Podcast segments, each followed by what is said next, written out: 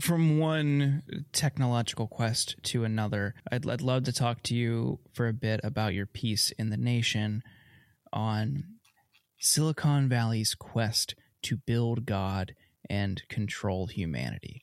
So I'm envisioning a world where we use X for everything and we bow before an AI Christ. Uh, could you Right. talk a little bit about? could you talk a little bit about this piece uh, and and this one of the these reoccurring tech figures, Ray Kurzweil, who has you know had a stint at MIT. He's the head of engineering at Google. He's written a ton of books. He's been pushing this idea of the singularity of spiritual machines, uh, of artificial intelligence uh, for decades now. This is someone who he has been advocating for the singularity, this idea that um, there will be a transformation of civilization because the rate at which we develop uh, digital technologies and computation power will ex- exceed our capacity to predict it and will create an artificial intelligence.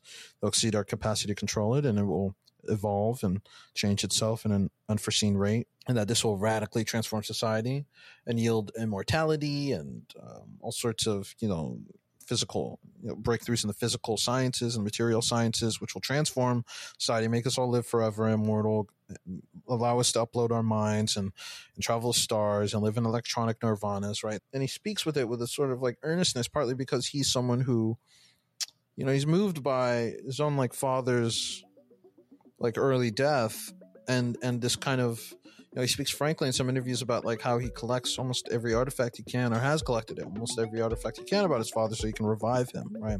So this real desire to like kind of this belief or this frustration with the fact that like the mind goes away at some point. That needs to be you know, it's something sacred that it needs to be uploaded, it needs to be made divine, it needs to be made a special part of us.